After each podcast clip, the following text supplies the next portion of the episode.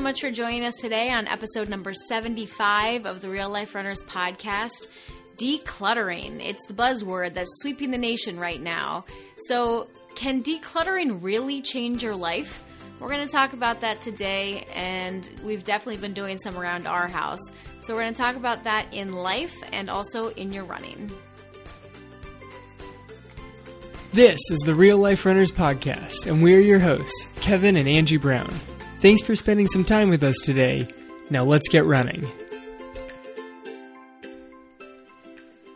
So the theme of the day is decluttering. I'm really just trying to make it through the episode without just coughing like a fit over here. Yeah, but Kevin's- we'll see how this guy goes. Kevin's been fighting a cold the last couple days, so we're recording this one a little later in the week to try to give his voice a little time to recover here. Uh, this is this is what we're getting for the episode today. It's a, it's a little deeper than normal, but we'll see see how it goes. So decluttering, okay? This has been sweeping the nation. The KonMari method and the magic art of tidying up can change your life, right? Oh. Everybody's obsessed with this new Netflix show. All over it. We've been going for it since before it hit Netflix. You started decluttering us a while ago here. Well, yeah, I read the book a couple years ago. Yes. And um, it was interesting because I- do believe a lot of what she says is true. You know, it's it's interesting to me. I guess you don't always think about how physical clutter and the things around you can really have an effect on your overall psychological and emotional state. Because that's that's the purpose of it, right? Is all this stuff around you distracts you from being the best you? Is that kind of the philosophy? I did not read the book. Full disclosure here, I did not read the book myself. So, yes, okay. So, for those of you that re- haven't read the book yet or seen the show, basically the concept there there's a lady, her name is Marie Kondo. Everybody's talking about her now. This woman is raking in money, I'm sure, hand over fist Folding it nicely. and folding it very nicely. so the, the basic concept of the book is you need to get rid of anything in your life that does not spark joy. Okay, so that's like her whole. Um, that's how she sums up her philosophy, basically. Right. So I was grading some biology tests over the weekend, and I just threw the whole pile of them out. I don't have a job anymore, but it did not spark joy in my life, so I tossed them. I read one article last week about some guy that was at Bed Bath and Beyond because his laundry hamper did not spark joy in his life, so he had to get a new one. And, just how people are taking it to the extremes like they normally do. I'm not sure I've ever had a laundry hamper that sparked joy in my life. Neither, I, you know what? The, our oh, laundry goodness. hamper, our laundry hamper, the day before Hurricane Matthew hit, sparked some joy in my life because every single laundry hamper in this house was empty.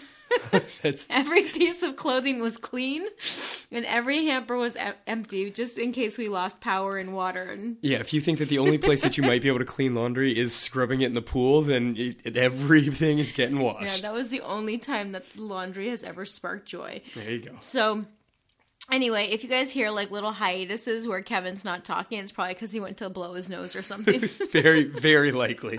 you should might you might want to get a box of tissues. So anyway, back to the KonMari method. So she basically says that you take every single possession in your house in your life and you hold it in your hands and you say to yourself, does this spark joy? And if the answer is yes, then you keep it, and if the answer is no, then you get rid of it. So she suggests that you categorize um, all of your belongings into certain categories. Categorize into categories. Categorized into Yeah, categories. So, so first you start with clothing because most people have a lot of clothing and a lot of clothing that they don't use. So she suggests that you take every single piece of clothing that you own and you put it in one humongous pile in the middle of your floor. As I do a lot of the folding of laundry in this house, um, that's not allowed.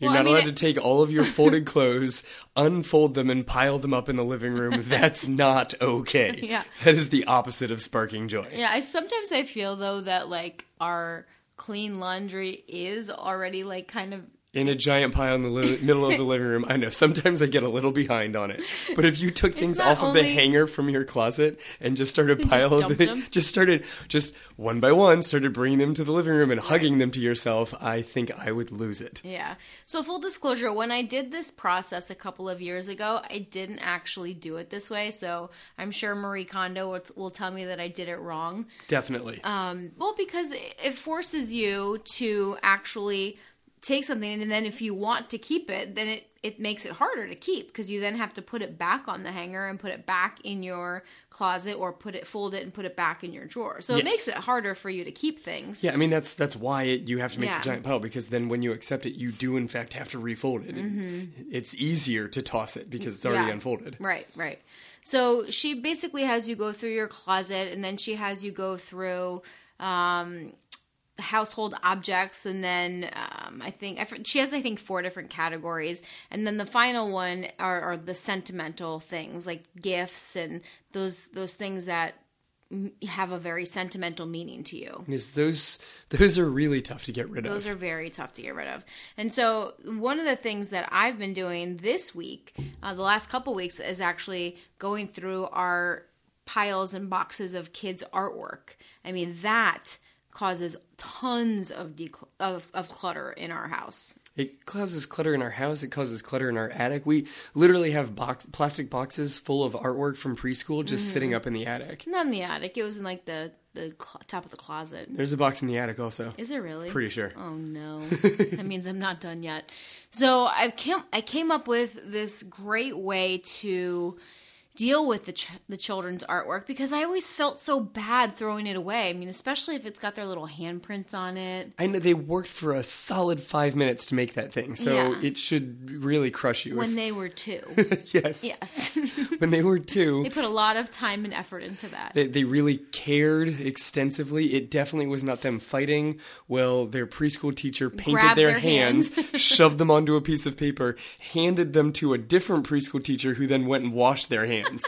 It, would- they really cared deeply about their handprints going down onto the piece of paper. Still, still, it's not easy to get rid of. It's So- not. It's really not. I found this app on my phone called Genius Scan, and it's basically a scanner where you're, you use your your iPhone as a scanner. And so what I've been doing is going through all of the artwork and taking a picture with this app of every single piece of artwork, and then it allows me to just put it all into one document. So now I've got all of the kindergarten work together, all of the first grade work together, and it's fantastic.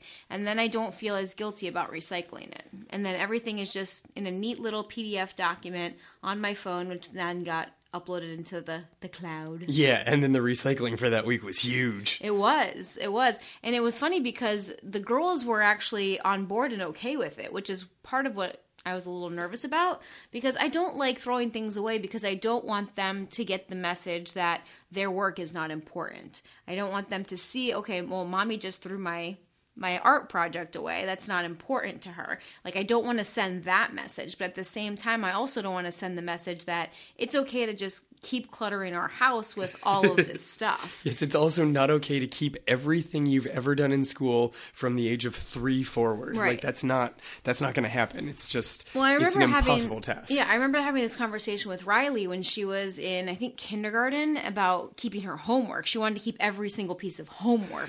and I'm like, "Baby, I'm like I will keep your art projects, but I cannot keep every single piece of homework that you ever do."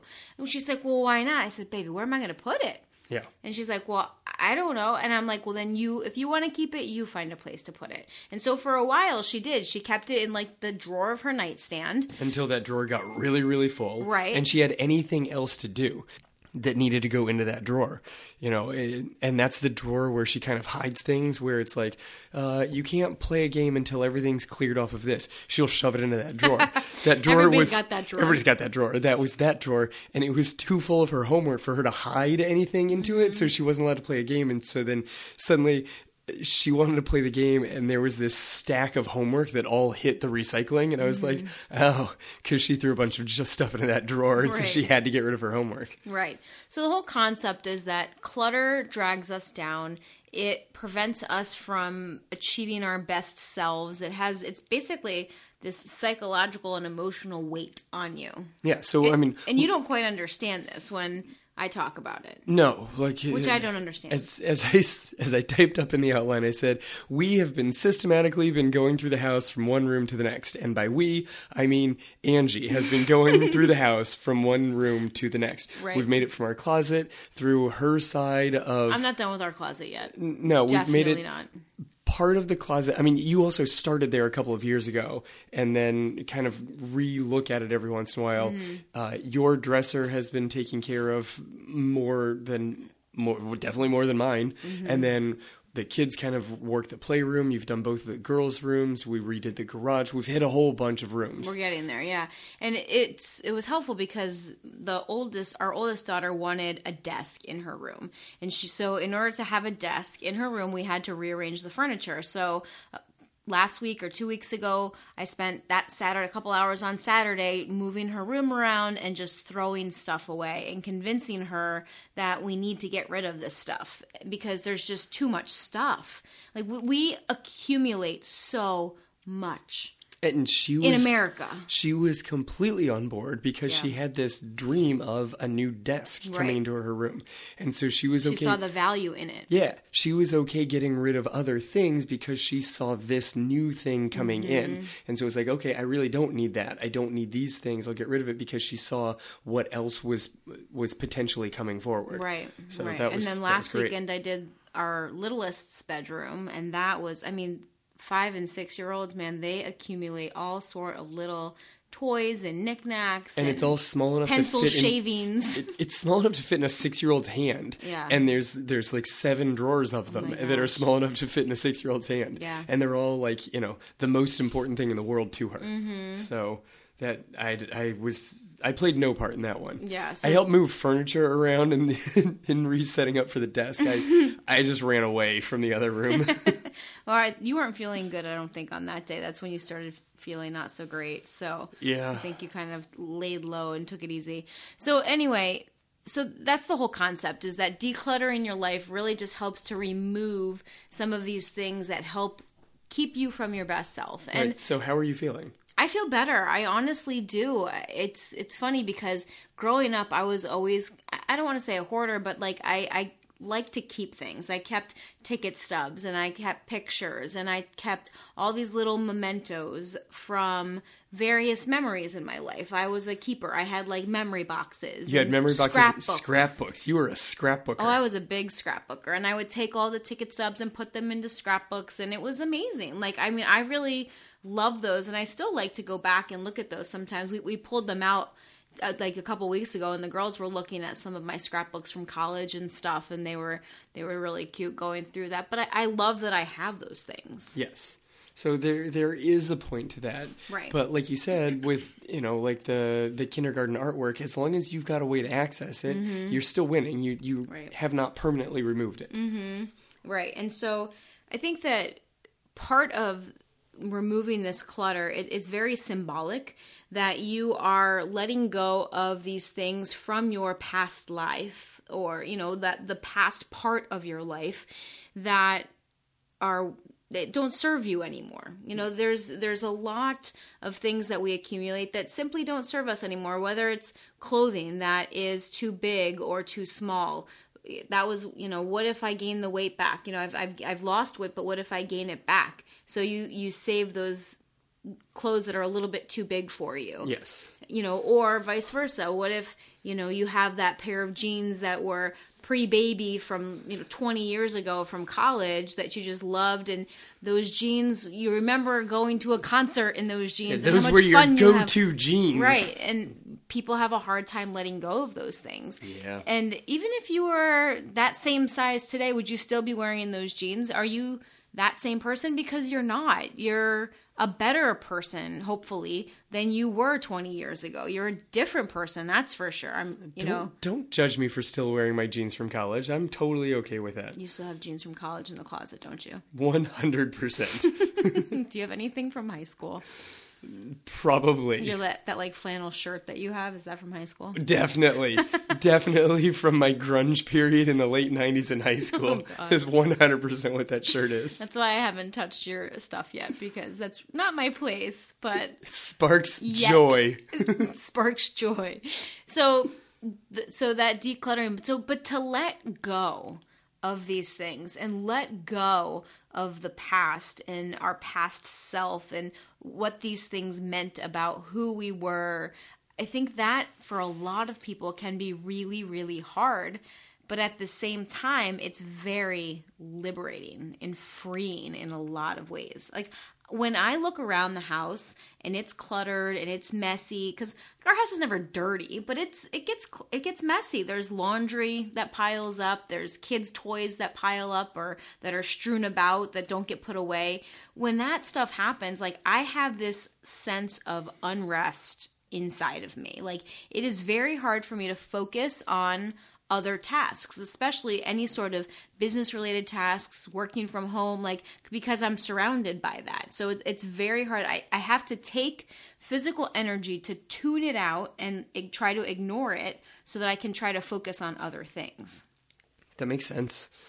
I, I should probably do this to my desk at school so that Oh when I'm God, grading, I could actually school. focus and get some stuff done. Your desk at school, I don't know how. Like I, I just when I'm in there and I, I see it, it stresses me out. Yeah, I know. It's it's terrible. It's just giant piles and piles of stuff. Mm.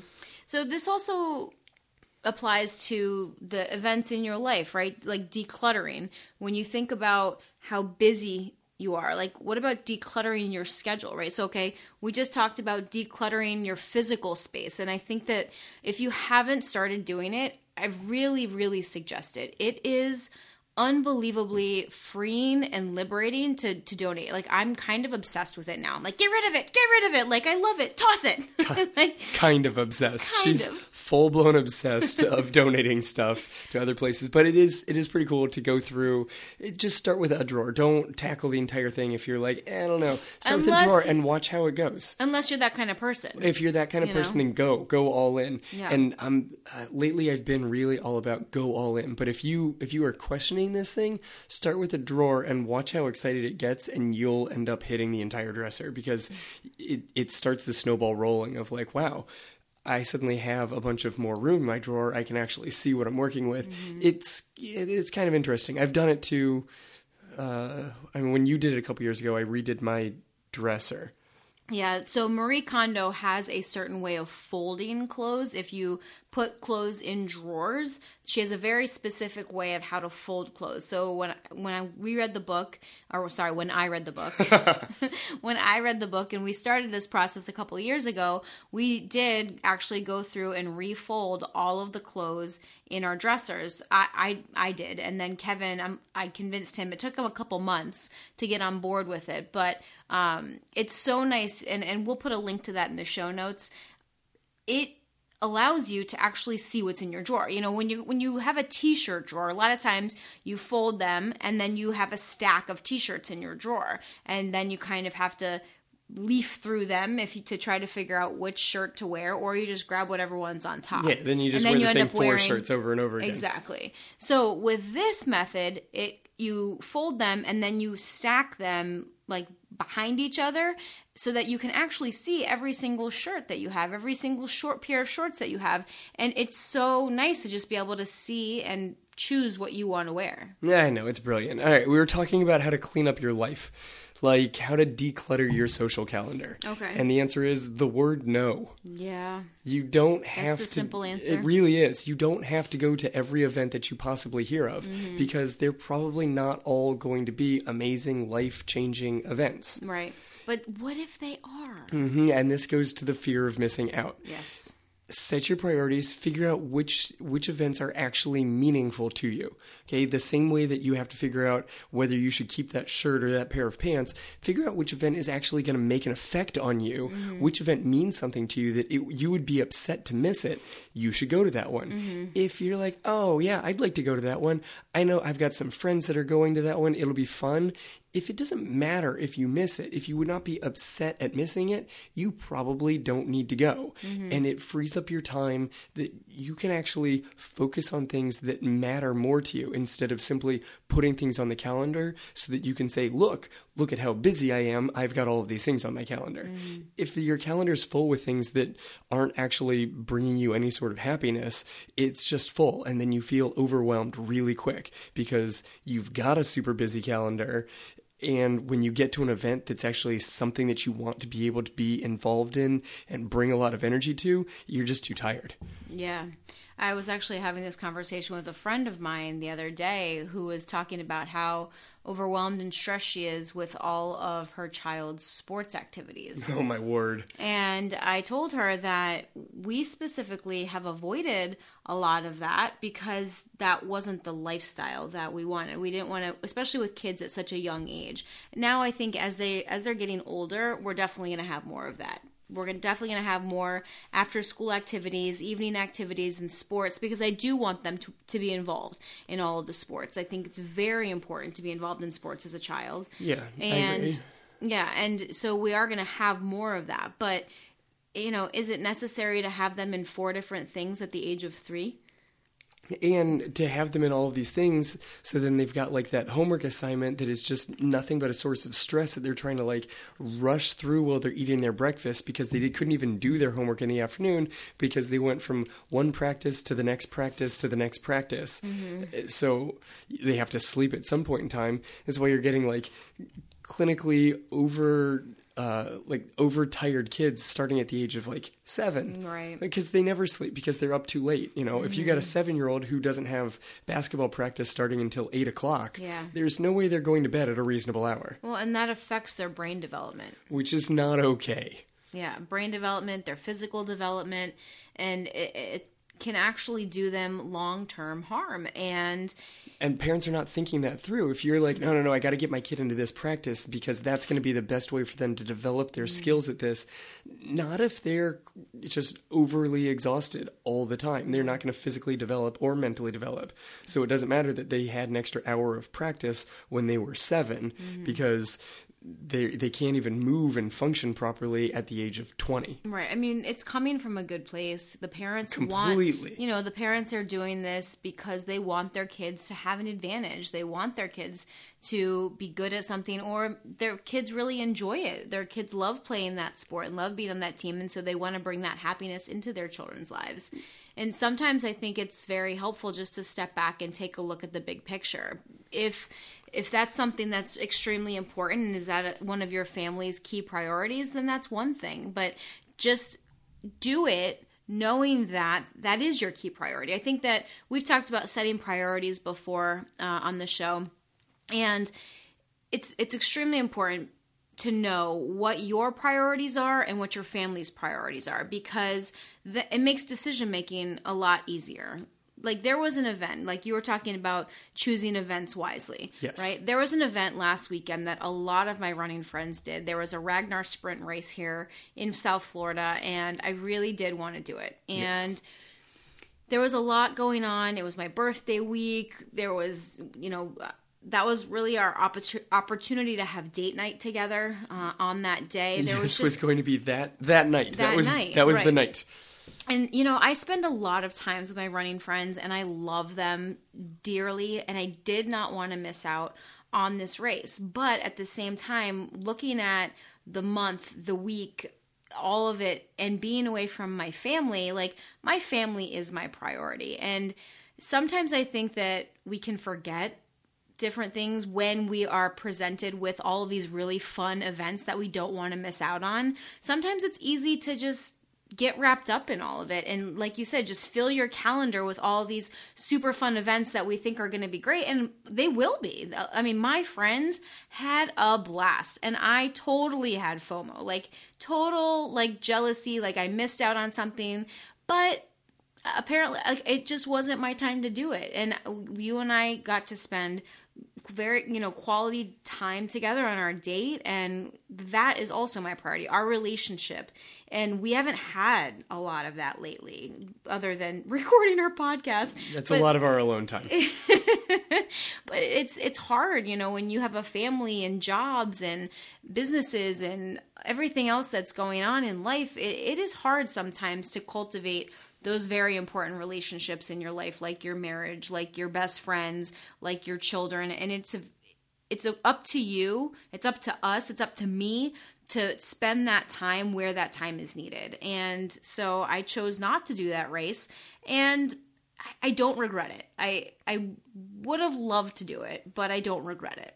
because it, it didn't mesh nicely with your priorities. Mm-hmm. If you take the time to figure out your priorities, yes, you kind of were like, ah, it'd be great if I could do both, but you can't. Mm-hmm. And you put the priority of us over a running race. Right. And And there will be more races. and there will be more races. you know, there will be more Ragnars, and I definitely want to do a Ragnar at some point, a full one. I think that would be a really fun to do. Yes. Yeah. No, and and I believe on date night we discussed potential giant relay races and how fun Mm-hmm. they would be. Yeah. But it was a time where it was still just the two of us Mm-hmm. having these conversations and that's just that's the kind of stuff we talk about not just because there happened to be a race going that day but just because you know we're a couple of running nerds Yeah. and that's cool. that's gonna happen So, when it comes to the things in your life or the events in your life, find things that spark joy. That's, you know, the big catchphrase nowadays spark joy. There you go. But there's a lot to be said for that. And of course, not everything in your life can spark joy. There are things, there are mundane things that everybody has to do, like the dishes. Um, you know, and and there's I read an article this week or last week about how all of these mundane tasks can also spark joy by doing like a mindful meditation while you're doing them and Sure. feeling yourself wash the dish and watching you know the the water run over the desk the dish and being very mindful of the whole process and if you are incredibly mindful while washing dishes it's gonna take you six hours to clean up from dinner like that's not okay. Just get the dishes done and then go be mindful and spend some time with your family. Right. that's probably a better way of looking at it. Mm-hmm. You know yes there's there's exciting things and you should find something that makes you happy but you also can't just look at the next thing directly in front of you that makes you mm-hmm. happy unless it meshes nicely with your bigger picture purpose priority whatever you want to call it mm-hmm. Yeah, I mean, I think there's a lot to be said about just being present and being in the moment, and I think that's what a lot of the decluttering movement is is is stop living in the past. It's start living now. Start surrounding your things with joy like or i'm sorry start start surrounding yourself with things that bring you joy and i think that is a great message for us to come away with and i do agree that decluttering and getting rid of physical items does help to create that space in your brain for all those other things. it makes sense So how okay, so now let's relate this to our running like we like to do. Perfect. How does decluttering our life apply to our running lives? Well, there's also decluttering your overall training. Mm-hmm. There's so many different training philosophies mm-hmm. and training styles, and even within a training philosophy, there's you know more strength and more speed, and what level of speed and long runs and blah blah blah. It just keeps going. Yeah. Yeah, there's a million different things that you can do out there and a million different ways that you can train.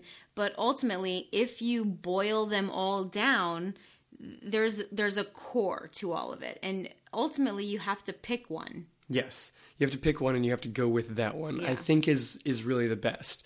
Is the the more consistent you can be on a training philosophy, mm-hmm. the better that's going to work for you. Right. Because there are people that like to jump around. You know, they they spend a couple weeks doing this, they spend a couple weeks doing that, and really they end up with just mediocre kind of results. And they're like, "Oh, I don't know. I've tried them all and they don't work for me." It's like the same thing with dieting. Yeah, you didn't try Right. any of them. Right. You sampled all of them. You sampled them. It's but- like Costco. yeah, you didn't actually jump into any of them. Mm-hmm. If you're going to try something, you need to fully commit to whatever that thing is and go with it and then Mm-hmm. remove the other distractions.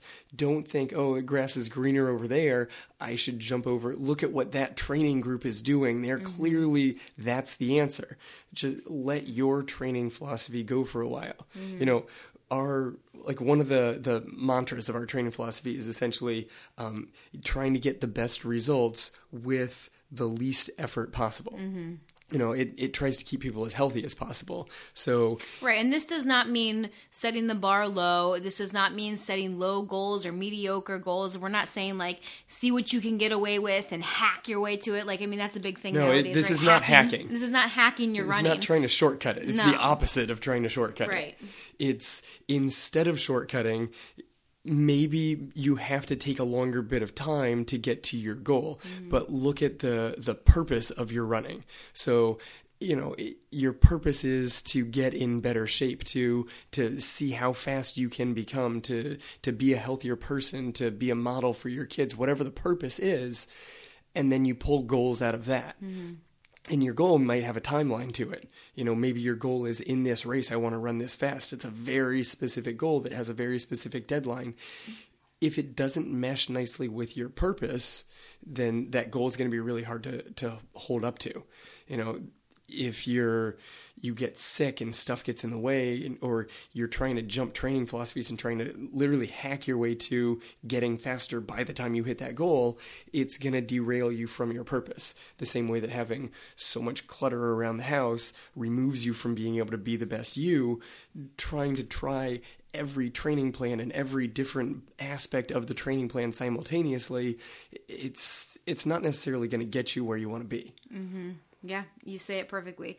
And it's it's that do no harm, right? It's like the the medical oath. hippocratic oath the Hippocratic Oath, right? So if at first do no harm, and, and ultimately it, that's somewhat what we like to subscribe to as coaches as well, because ultimately the biggest thing is don't get the athletes injured by overtraining them and do like sometimes it takes a little bit longer for athletes to see results when they train this way but the results are there and the, the results will come and they are able to maintain that consistency without those constant injuries that take them out of training. Yes, because consistently, and, and we've talked about this for a, a few episodes here, is consistency is how you actually get better.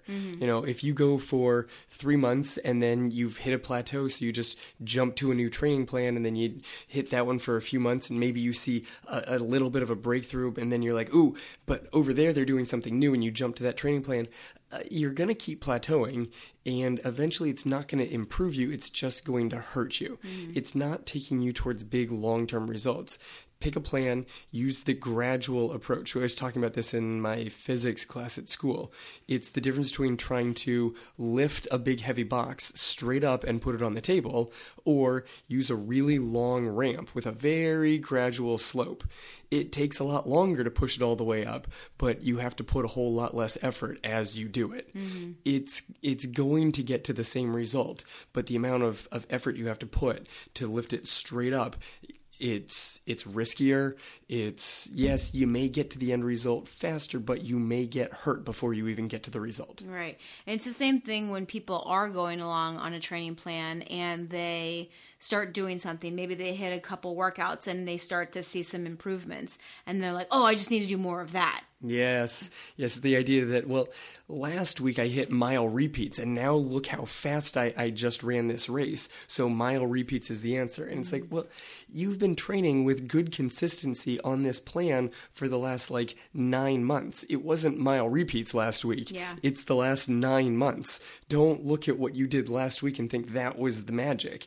It's the consistency that's the mm-hmm. magic. There, there isn't actual magic here. It's just the consistency that drives you towards it. Well, and it's interesting too because we talk about how it might take a little bit longer, but in in another way, like if you look at the other hand, it might take around the same amount of time or even less time to do it this way because you're not constantly being disrupted by injuries and other things. Well, yeah, it, in theory it takes longer, but going trying to take the shortcut route might actually never get to the goal. Mm-hmm. Like it could get you there faster or get you hurt and plateaued way before you ever reach the goal. Or you get hurt and then you rehab. You get hurt and then you rehab and then you're essentially bouncing up along the same curve as the steady incline, Yes. but it just there's a, it's a lot harder and more painful along the way. It's a lot more frustrating of a process. Yeah. You know, there's uh, one of my students is trying to help get me to to coach him to do a very specific task in four weeks. He's got to run a,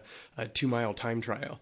And I'm like, look, this is like the opposite of my coaching philosophy, but I will help you as long as you fully accept that this is not a good long term plan. Mm-hmm. Like this is a plan that could conceivably get you hurt, but it has also is the best chance of you being able to reach your goal because he wanted to be. He doesn't run at all, and he had a two mile time trial in less than a month. Right for like a service academy, right? Right, which is fantastic. Mm-hmm. You know, fully commend him on that. But I'm like, I can help you out, but this is not what you should generally be doing to try and be able to run right. when you get there.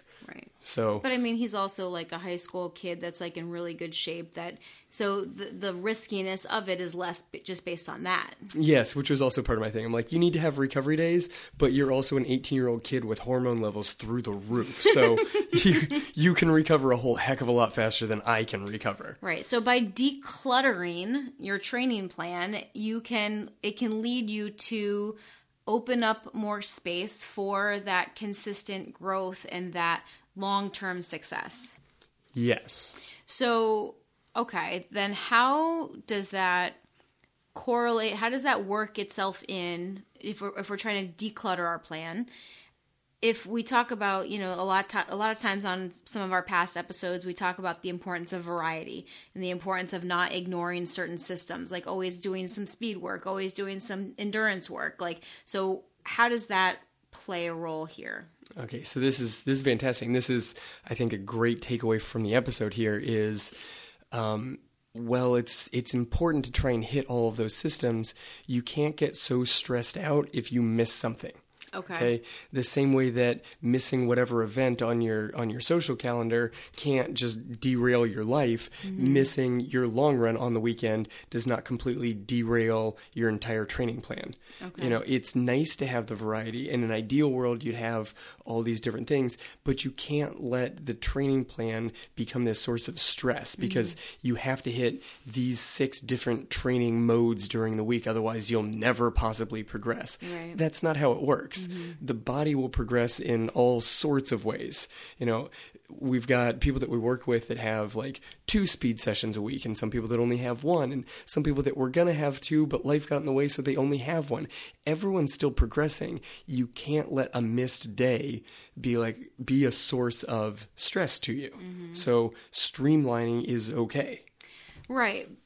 And I think it's also important to point out that even just one speed work or one long run, it's it's it's all different because a lot of what we talk about is trying to get runners to understand that they should not just go out if, if they want to make improvements that they should not just go out and run the same pace and the same distance all the time. Like you have to disrupt that homeostasis, right? You have to put something new into the system. You have to yes. challenge the body in new ways if you want to make some sort of improvement. Yeah, push out of the comfort zone. Right. So if you have a couple of, of key workouts that you like to do, maybe it's quarter repeats, maybe it's half mile repeats, whatever it is, if you run a couple of times a week and you just sprinkle in some of these key workouts that you like to do, you're going to probably make improvements. You'll have a some easy runs in there, you have a long run in there, and then maybe you pick a speed work. Maybe you you have a handful of speed work that you like to do, and you just kind of sprinkle it in throughout the month. Yeah, right. I mean, that's a way to declutter and simplify. Like, you don't have to be looking on Pinterest for a, a, a different workout every day or a different workout every week. Yeah, just because you did that workout last week does not mean it has to be a different workout this week. Mm-hmm. And just because you did it last week does not mean if you do it again this week, it has to be faster. Yeah, see, that was one thing you helped me to understand too. There was a, a great, I forget who was, oh, it was Bob Kennedy's training calendar, like before the 92 or 96 Olympics, whichever one he was in the 5K finals. Um, and his training throughout like the summer it was such repetitive looking workouts and they were all run at really very consistent paces like the workouts were slightly it was 400 repeats or it was 600 repeats or 800 but everything was run basically cranking off laps at 60 seconds. Mm-hmm. The pacing was almost always the same thing to get Yeah. his body into the mode of doing that over and over again. Mm-hmm. And from the beginning of the month to the end you'd have to argue that he got in better shape and yet he was still hitting the same workouts at the same paces. He wasn't trying to push them faster mm-hmm. So the the repetition, that consistency, even if it's the same workout, you don't have to go faster. You're probably going to feel better.